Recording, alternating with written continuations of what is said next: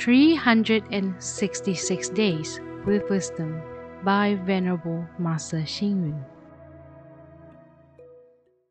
September 4th. Keeping busy can enhance mental health. Keeping busy can nurture good causes and conditions. Keeping busy can express the vitality of life. Keeping busy can enhance the value of life. We must learn how to make full use of our idle time. If you are without a job, without an interest, without an objective, or without a hobby, you will be idle and feel bored. When you are bored, time passes very slowly. As long as you keep busy, you will have a driving force as your nourishment. Busy people always complain that they have too little time. The ones that hate work are the senselessly bored people.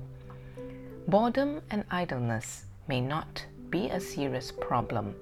However, a bored person can be perceived as a silly or senseless person whose six sense organs are not purified. The eyes see silly sights, the ears hear meaningless sounds, the nose sniffs at other people's affairs, the glib tongue is often restless, wagging endlessly about the disputes of others. The body is silly, always doing illegal activities.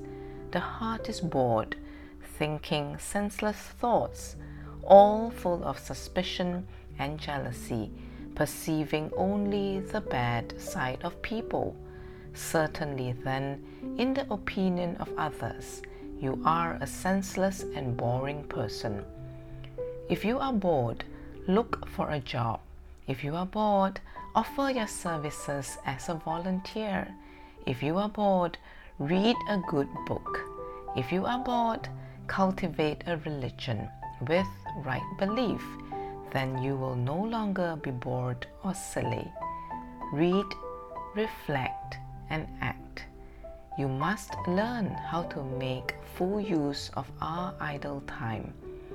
A bored and idle person are mainly people who hate work. Please tune in, same time tomorrow as we meet on air.